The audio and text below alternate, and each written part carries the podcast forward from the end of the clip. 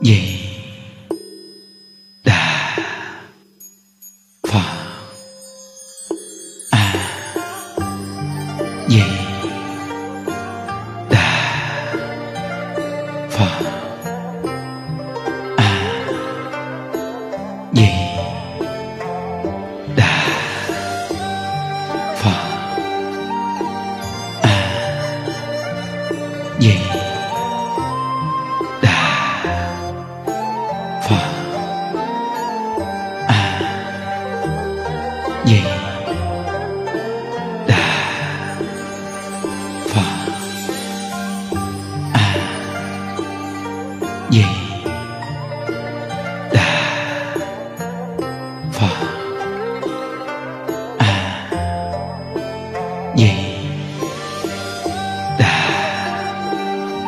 phật. A di đà phật. À, Nam mô bổn sư thích ca mâu ni phật. À, Nam mô a di đà phật. Hôm nay là ngày 21 à, tháng 8 2021 chúng ta tiếp tục học tập một câu a di đà phật niệm đến cùng. Học đến tập 8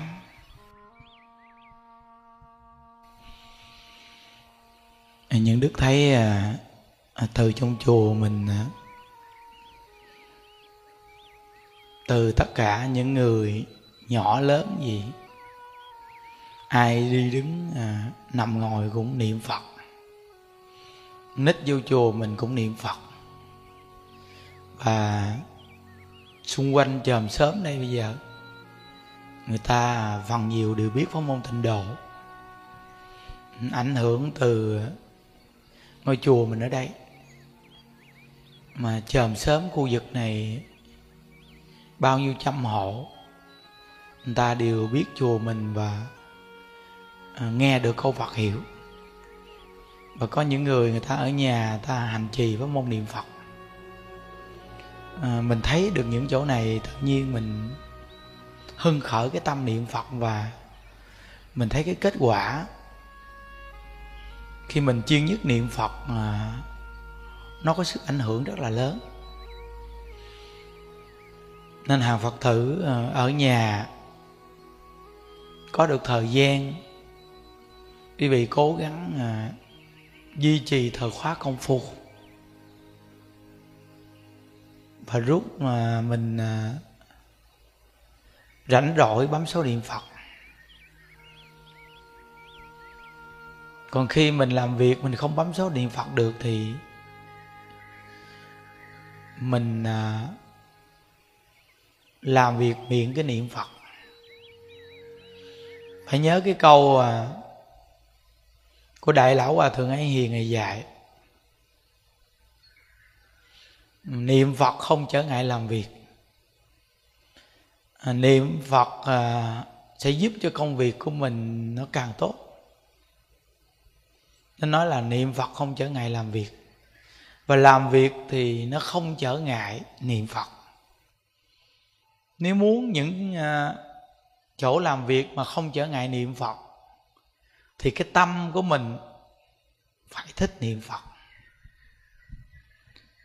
mà cái tâm của mình à, khi nó thích niệm Phật là do vì chính mình hành trì với môn niệm Phật này nó có cảm giác.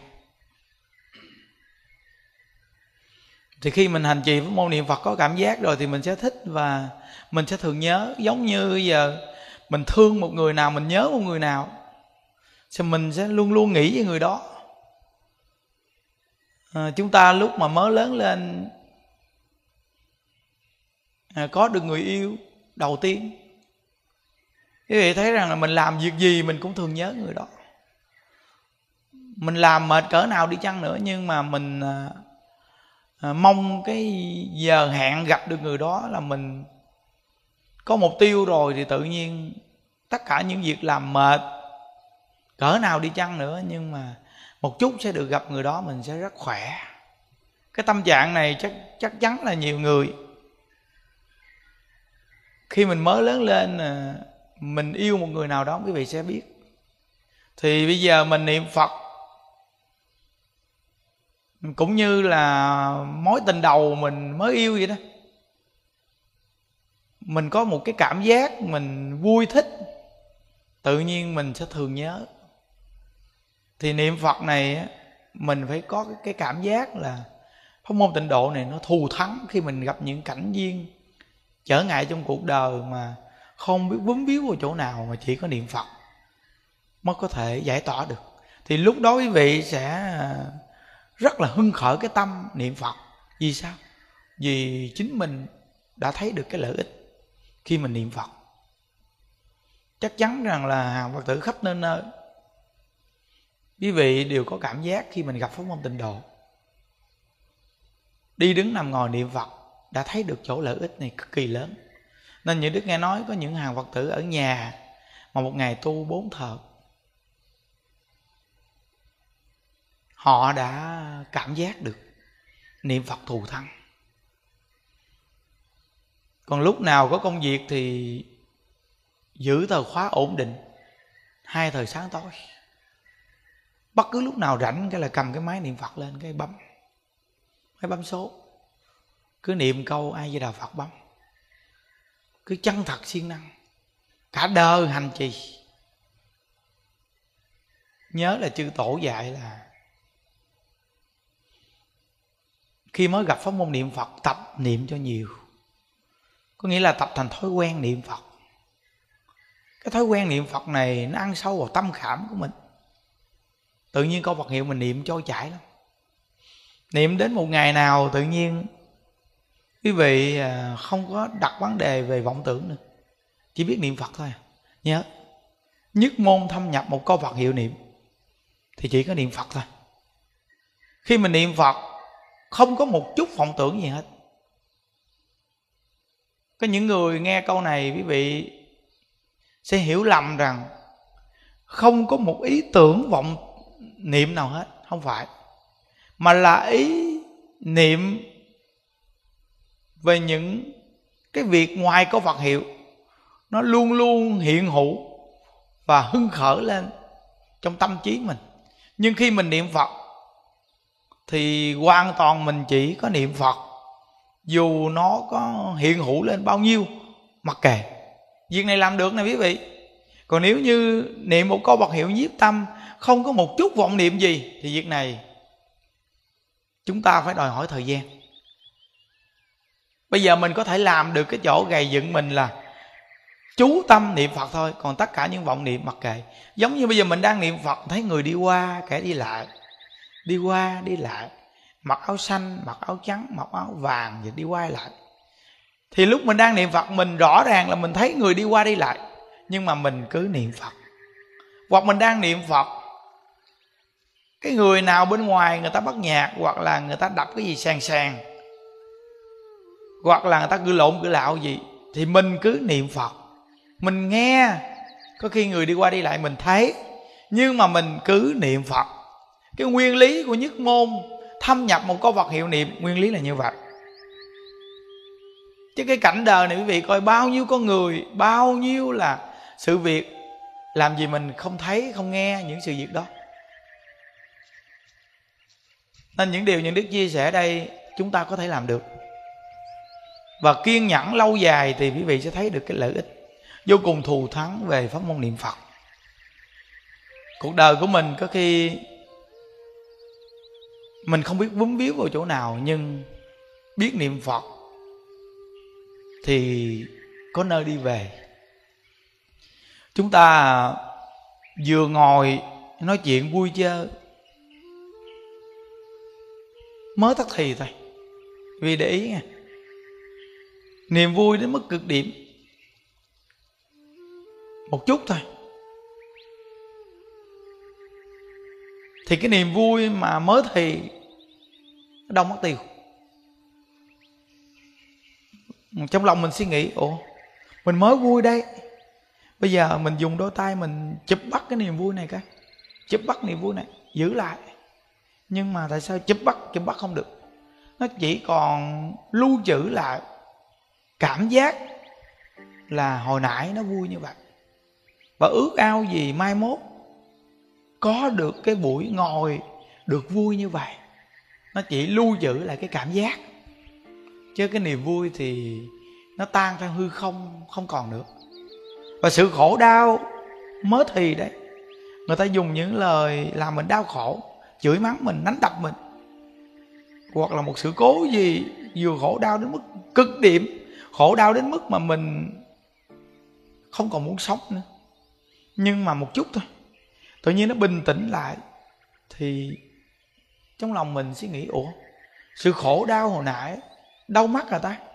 Bây giờ nắm bắt cái khổ đau này chấp bắt khổ đau này, vẫn không được.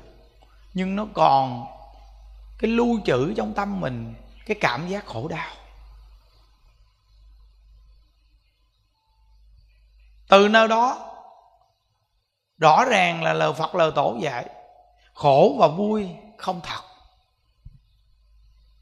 Khổ và vui không có thật. Nên vì sao mình niệm phật? Vì trong câu phật hiệu có bổn nguyện tiếp dẫn chúng sanh của đức phật a di đà ngày phát.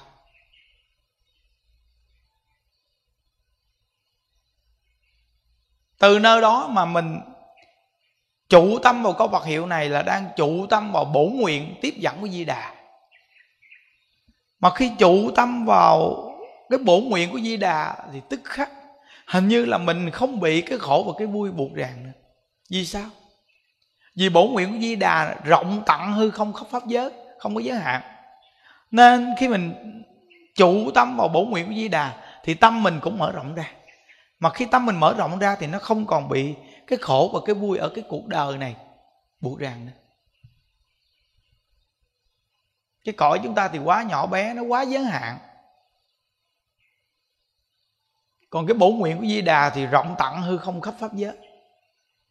Nên một con người buồn khổ là do gì cái tâm họ nhỏ hẹp. Họ muốn rằng cuộc đời họ phải phải phải được niềm vui họ muốn tất cả niềm vui phải đem đến cho họ. Và tất cả những sự tốt đẹp nhất phải đem đến cho họ. Đó là cái tâm hẹp hòi. Chỉ biết mình không nghĩ đến người khác.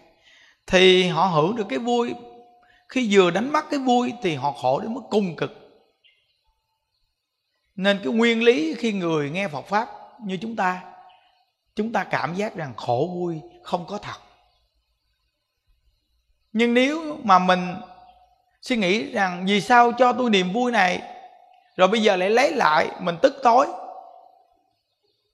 Thì bắt đầu là mình lao theo cái niềm vui của ảo ẩm nó sanh ra cái khổ đau khi không hưởng được niềm vui. Mà đúng ra mình được có.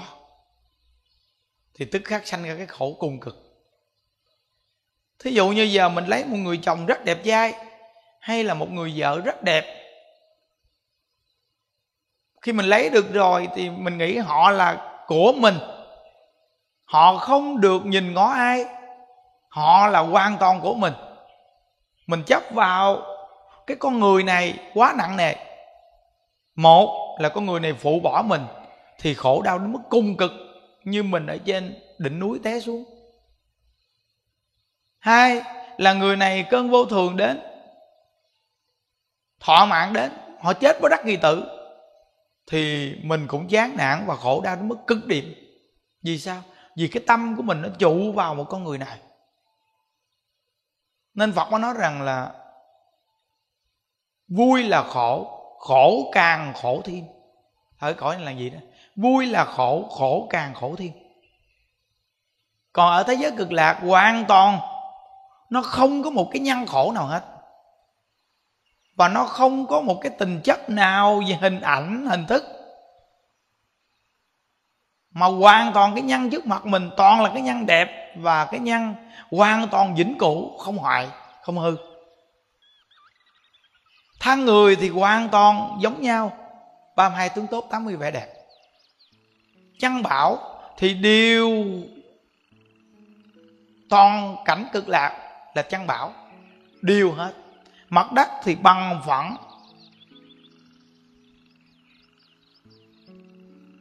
Ý niệm của người thì hoàn toàn thiện tâm. Nhìn họ cũng giống mình mình cũng giống họ. Mình cũng thiện, họ cũng thiện. Mình cũng đẹp, họ cũng đẹp. Thằng thông, năng lực của mình, trí tuệ của mình và của họ không khác nhau. Từ nơi đó, nên cái thế giới cực lạc gọi là thế giới bình đẳng. Nên chúng ta trụ tâm vào câu Phật hiệu là trụ tâm vào bổn nguyện của Di Đà. Thì sự an lạc của chúng ta cực kỳ lớn. Mà sự an lạc khi phát triển cực kỳ lớn, thì nó sẽ giải tỏa những sự khổ đau trong tâm trí của mình cực kỳ lớn. Nên niềm vui là giải tỏa khổ đau.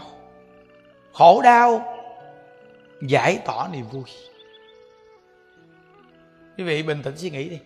Khi chúng ta vui vẻ lên, biết cười, biết sống cảm ơn và có phương hướng đến giải thoát, thì nó sẽ giải tỏa những cái bận tâm lo âu và tiêu cực. Còn nếu như cái tâm của mình đặt vấn đề về nặng nề, tiêu cực là thường buồn khổ, thì tất cả niềm vui trong nội tâm mình sẽ tự tan biến và cái vui, cái khổ đó chấp vui thì đến ba đường thiện chấp khổ thì đến ba đường ác. Nên chỉ có chấp trì ai di đà phật thì sanh về thế giới của đức phật hoàn toàn chân lạc. Nên chúng ta phải chí thành niệm phật và gây dựng tính nguyện niệm phật cho thật là kiên cố. Nên có một công đoạn mà ngài pháp nhiên thượng nhân ngày dạy này tu niệm phật để cầu vãng sanh tịnh độ thì tương ứng với tâm của đức thích ca đức phật a di đà tu các hạnh khác để cầu vãng sanh tịnh độ thì mâu thuẫn với tâm của đức thích ca, đức phật a di đà vì đức thích ca mâu ni, Ngài Đại Từ Đại Bi, Ngài chỉ dạy chúng ta pháp môn niệm Phật để cầu sanh cực lạc. Còn Đức Phật A Di Đà phát lên 48 lời nguyện. Mỗi một lời nguyện Phần nhiều đều là niệm niệm vì chúng sanh. Đại nguyện 18 Dùng danh hiệu để tiếp dẫn chúng sanh mười phương khắp pháp giới. Nên câu này nêu rất rõ ràng. Niệm Phật cầu sanh cực lạc là tương ưng với lời dạy của đức thích ca và bổ nguyện của di đà. Còn tu các hạnh khác để cầu bản sanh tịnh độ thì mâu thuẫn. Vậy thì chúng ta niệm một câu vật hiệu là y giáo phụng hành nghe lời đức thích ca mâu ni dạy. Và chúng ta y giáo phụng hành nghe theo bổ nguyện của di đà. Nên một câu vật hiệu vô cùng là viên mãn, phải tin chỗ này.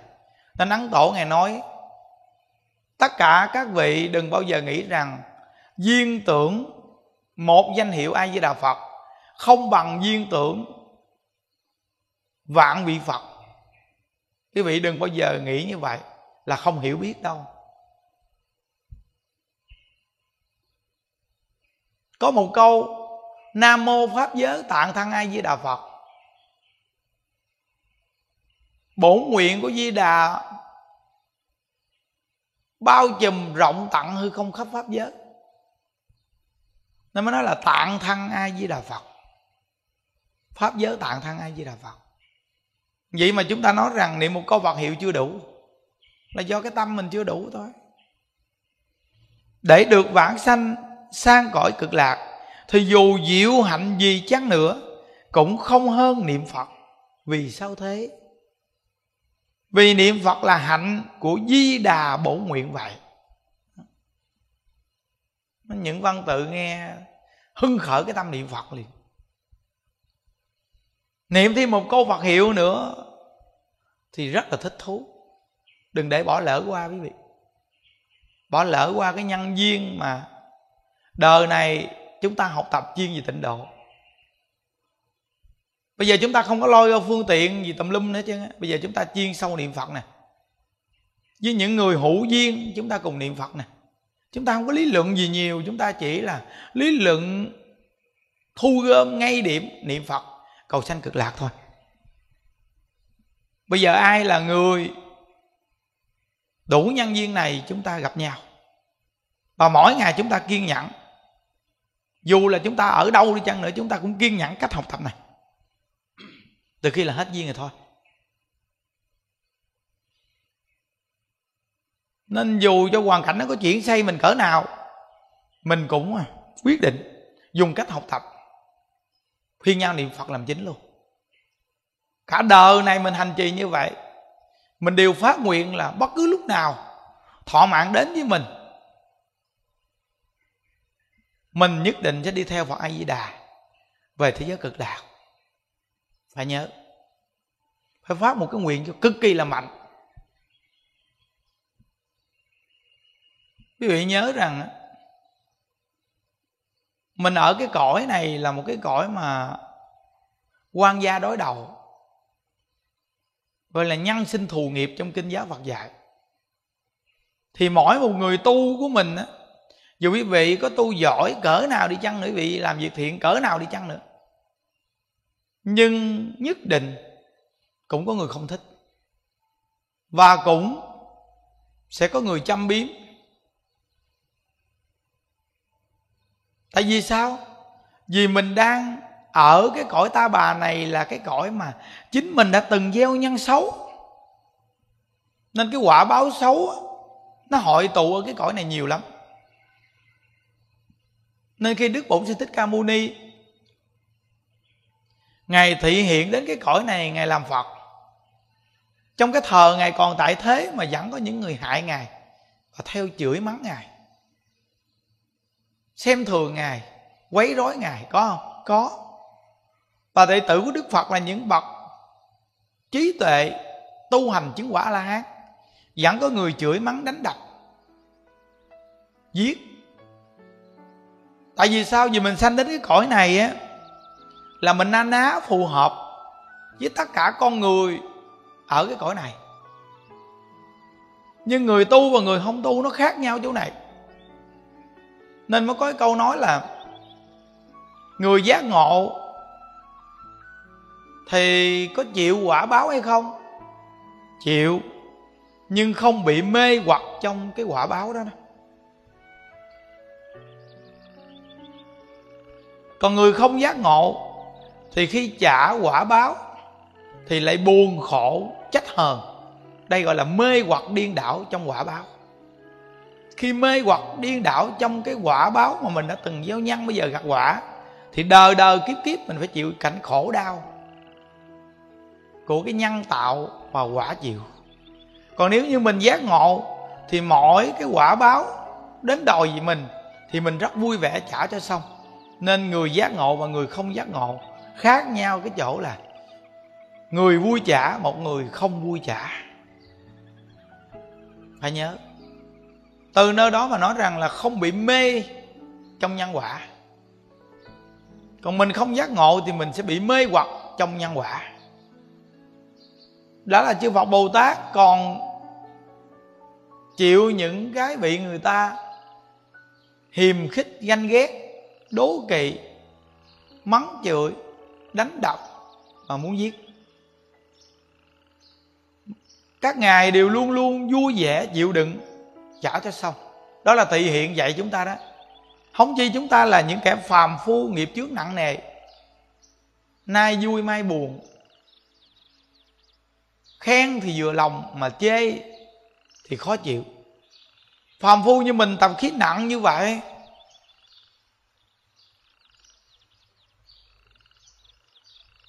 Mà không lẽ mình tu hành không bị những cái cảnh ngộ thử thách khảo đảo sao quý vị? Nên ấn tổ ngài nói rằng là tu hành rèn luyện trong chốn trần lao. Nên bất cứ một người tu hành của chúng ta phải nhớ rằng chúng ta leo lên cây, leo thấp thấp thì té xuống, nó nhẹ nhưng nếu quý vị leo càng cao thì nếu mà sảy chân té một cái, rất nặng.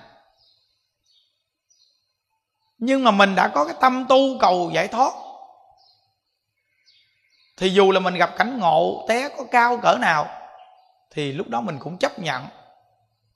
Buông xuống vạn duyên niệm phật sanh về cực lạc. Ý muốn nói rằng, có những người chúng ta chúng ta làm bao nhiêu việc thiện, dù quý vị tu có giỏi cỡ nào, nhưng quý vị đừng bao giờ suy nghĩ rằng mình không bị những người hiềm khích và ganh ghét. Hại mình, đừng bao giờ nghĩ như vậy. Mà quý vị phải nghĩ rằng ở cái cõi đời này, ai cũng sẽ bị hại, ai cũng sẽ bị ghét và ai cũng sẽ được thương. Nhiều hay là ít. Nguyên lý này khi mình thông hiểu rồi, thì quý vị tu hành không bao giờ thất vọng với bất cứ một người nào ở cái cuộc đời này. Khi quý vị nghe họ bị người hiềm khích, ganh ghét, nói xấu, chỉ trích, quý vị nghe một cái quý vị nói bình thường. Ở thế gian này, những việc này bình thường. Không ai mà không bị chư phật bồ tát còn bị, không chỉ phàm phu như mình. Thờ của các ngài là hoàn cảnh còn rất sạch sẽ mà còn có cái sự hơn thua đấu đá trong tăng đoàn. Không chi là cái thời đại này loạn về nội tâm, tính tình con người, không tiếp nhận giáo dục, tiếp nhận điều ác. Trong thời điểm này thì nó càng nhiều hơn gấp bao nhiêu lần thời điểm của chư Phật Bồ Tát.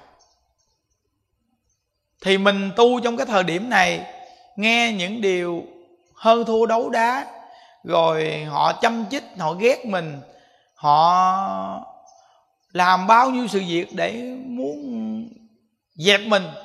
Việc này việc bình thường thôi, nên mới nói là thiếu nợ thì trả đi, than vang làm gì là như vậy. Nguyên lý là như vậy quý vị à nên mình tu hành, mình học tập với bất cứ một người nào, người ta hướng dẫn mình được sự lợi ích đó. Vì cái chân thật hành trì thì sẽ được sự lợi ích rất lớn.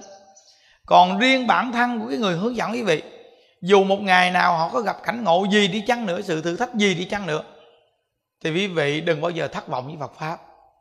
Và chính bản thân của người đó, họ cũng sẽ không bao giờ thất vọng với Phật pháp nếu họ thật sự có tâm tu cầu sanh cực lạc.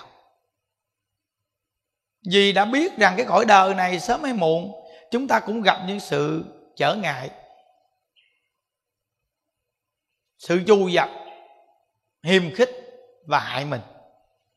Từ trong chỗ đó mà tu rồi thoát ra.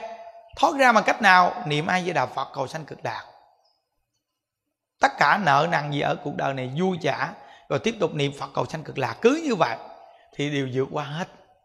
Đây gọi là bậc trí trong loài người. Phải nhớ còn mình là người tu hành, tự nhiên mình mến mộ một người nào, khi người nào lỡ sự cố gì một cái là mình thất vọng với Phật pháp. Buồn, chán, muốn kết liễu cuộc đời. Dài quá. Đời những đức đi tu, những đức đã thấy qua một trận kiếp nạn. Và chính mắt mình thấy, mà mình ở trong sự việc đó mình thấy rõ ràng. Người này rất nổi tiếng. Tối ngày cứ bị người này nói này, người kia nói nọ. Hết nói cách này đến nói cách kia mỗi lần nghe một cái là lên đính chính. Nghe cái là đính chính. Mình càng đính chính thì họ càng muốn nói. Chính những đức đã thấy qua sự việc này, rồi bắt đầu đụng độ với nhau. Toàn bộ là đưa lên mạng, bắt đầu đấu đá với nhau. Kích liệt trên mạng. Hà phật tử cũng đua theo. Quý ông thầy này thì đua theo ông thầy này, bên phe ông thầy này. Quý ông thầy kia thì bên phe ông thầy kia, theo ông thầy kia. Rồi hai bên, mỗi bên một khoe, đấu đá đung đầu, chảy máu, chảy mặt, chảy mài.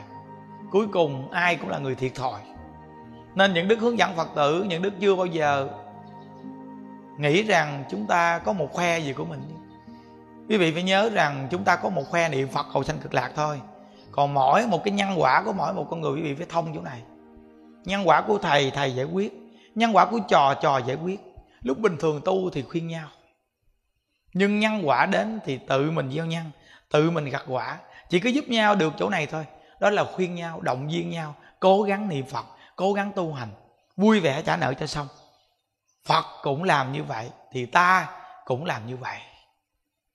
Nên khi tu hành mà những đức thấy có những người mà nào là vuốt đầu, vuốt cổ, quýnh vào vai đâu mà nói là tiêu nghiệp này kia, những tư tưởng này, lúc những đức mới biết Phật pháp là những đức đã không chấp nhận. Không chấp nhận những sự việc này thí dụ như đi với huynh đệ rồi đi tu hành chỗ này chỗ kia, gặp có những người tu lâu, họ đến họ đưa đầu cho vuốt này kia những đức thì khỏi đi. Những đức có cái nghĩ lạ lắm, những đức nghĩ rằng chúng ta ăn thì chúng ta no, chúng ta làm việc thì chúng ta được lợi ích. Còn nếu như chúng ta không ăn, không làm thì làm sao có lợi ích, thấy không? Nên nguyên lý là mình tu thì mình được nhờ còn người ta chỉ là đem pháp tu dạy cho mình. Chứ nếu như nói rằng vuốt một cái mà tiêu nghiệp, vậy thì đức thích ca mâu ni đại từ đại bi ngày thị hiện, ngày vuốt tất cả chúng sanh mười phương khắp pháp giới. Đâu có ai đi đọa lạc tam đồn chi cho khổ, đúng không? Nguyên lý này phải hiểu. Hiểu rồi thì tự mình nghe đạo sẽ cố gắng tu. Nên nguyện tam bảo gia hộ cho hàng phật tử khắp nơi nơi. Quý vị mỗi ngày được nghe và học tập gì, chuyên nhất về tịnh độ, quý vị gầy dựng tính nguyện cho thật là mạnh dù là cuộc đời có sự cố gì trong cuộc đời này nhưng vẫn niệm phật.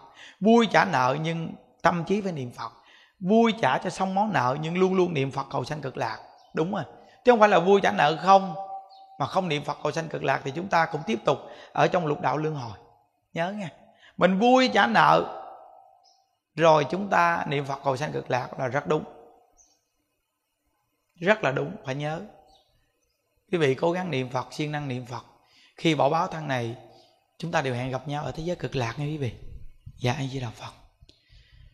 Nguyện à, đem à, công à, đức này hướng về không tất cả đệ tử và chúng sanh động sanh về thịnh độ.